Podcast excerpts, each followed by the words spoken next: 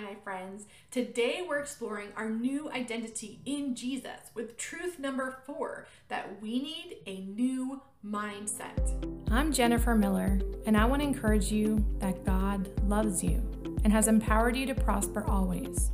Join me on this journey as we find hope and learn to prosper from the inside out. We've been talking the last couple of weeks about the fact that we have a new identity in Christ Jesus and that we are new creations, that we have a God that always does a new thing in us and through us, and that we need to be open to the new way and the new focus of keeping our eyes on Jesus so that we can be led in the upward call to becoming more like Jesus. Okay, so today with truth number four is that we need a new mindset. And I'm gonna read from the from Ephesians 4 and starting with verse 17 through 24. So it says this. This I say, therefore, and testify in the Lord that you should no longer walk as the rest of the Gentiles walk, in the futility of their mind, having their understanding darkened, being alienated from the life of God because of the ignorance that is in them, because of the blindness of their heart, who, being past feeling, have given themselves over to lewdness, to work all uncleanliness with greediness. But you have not learned so in Christ. If indeed you have heard him and have been taught by him, as the truth is in Jesus, that you put off concerning your former conduct the old man which grows corrupt according to the deceitful lusts and be renewed in the spirit of your mind and that you put on the new man which was created according to God in true righteousness and holiness. Okay. Put on and renew put on your new man and renewing of the spirit of your mind. Okay my friends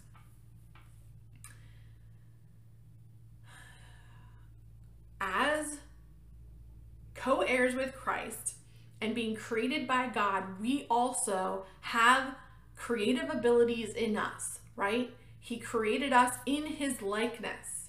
Okay. Thoughts become things. What we says out of our heart springs life, right? Our words create life or death. That means that while we are surrendered to the Holy Spirit and God has plans and purposes for our life, we, as co creators and co heirs with Jesus, have a lot of influence in the outcome.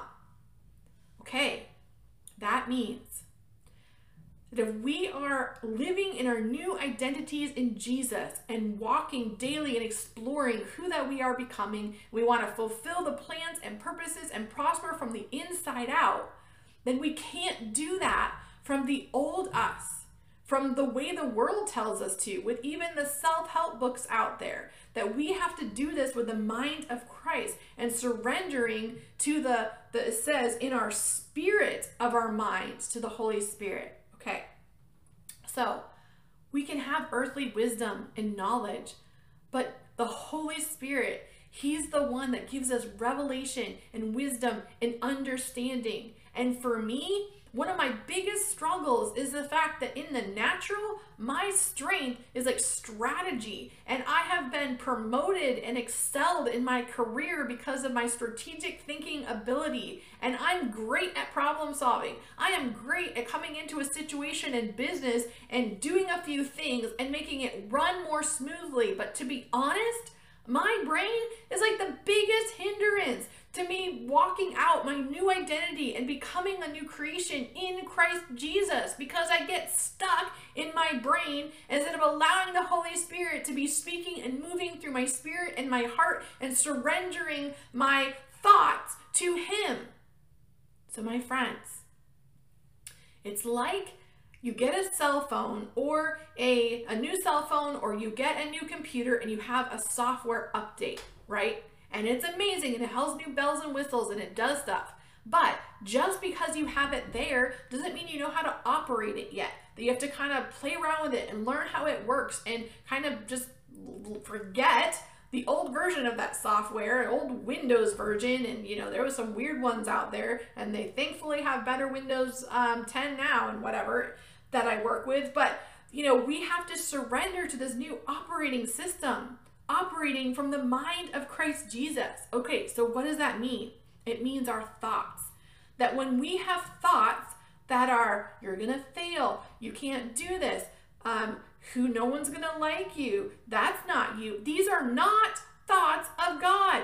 So we have to be like, no, thoughts, I'm not gonna thank you because what is the truth, right? The truth is, I am a new creation in Christ Jesus. Nothing is impossible. That God loves me with an everlasting love, that nothing can separate me. And one of the best ways to have the mind of Christ is to read, memorize, and consume and feast on the word of God. Okay, when Jesus was tempted by the enemy and his identity was challenged, what did the what did Jesus say? The Man shall not live on bread alone, but by every word that comes out of the mouth of God. His weapon of warfare against the lies and temptation of the enemy was the word of God. So read this. It's amazing. Memorize scripture. Ask the Holy Spirit what you need. What's your daily bread from heaven?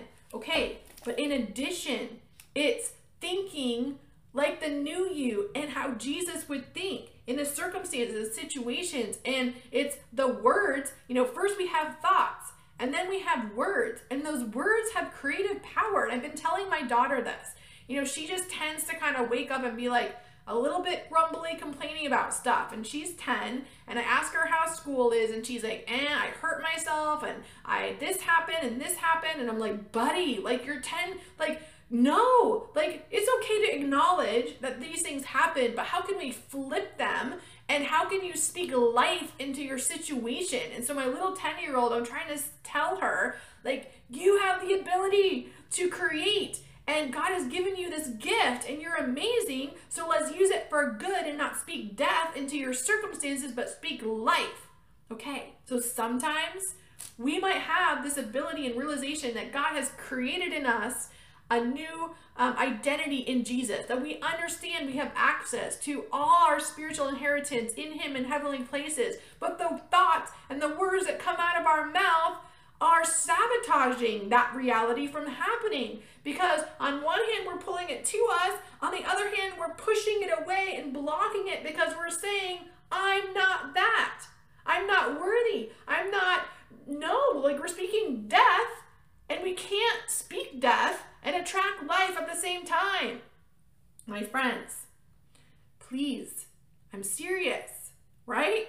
Like we can't just think and speak and pray out of our old nature and the way the world does and let the the negativity especially now of media and social media and news and everything like just taint our prayers.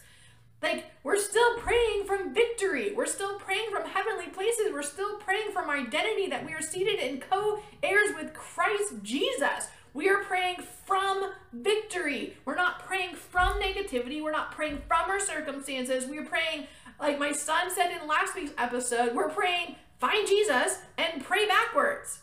So, my friend, we're going to read our identity statements again.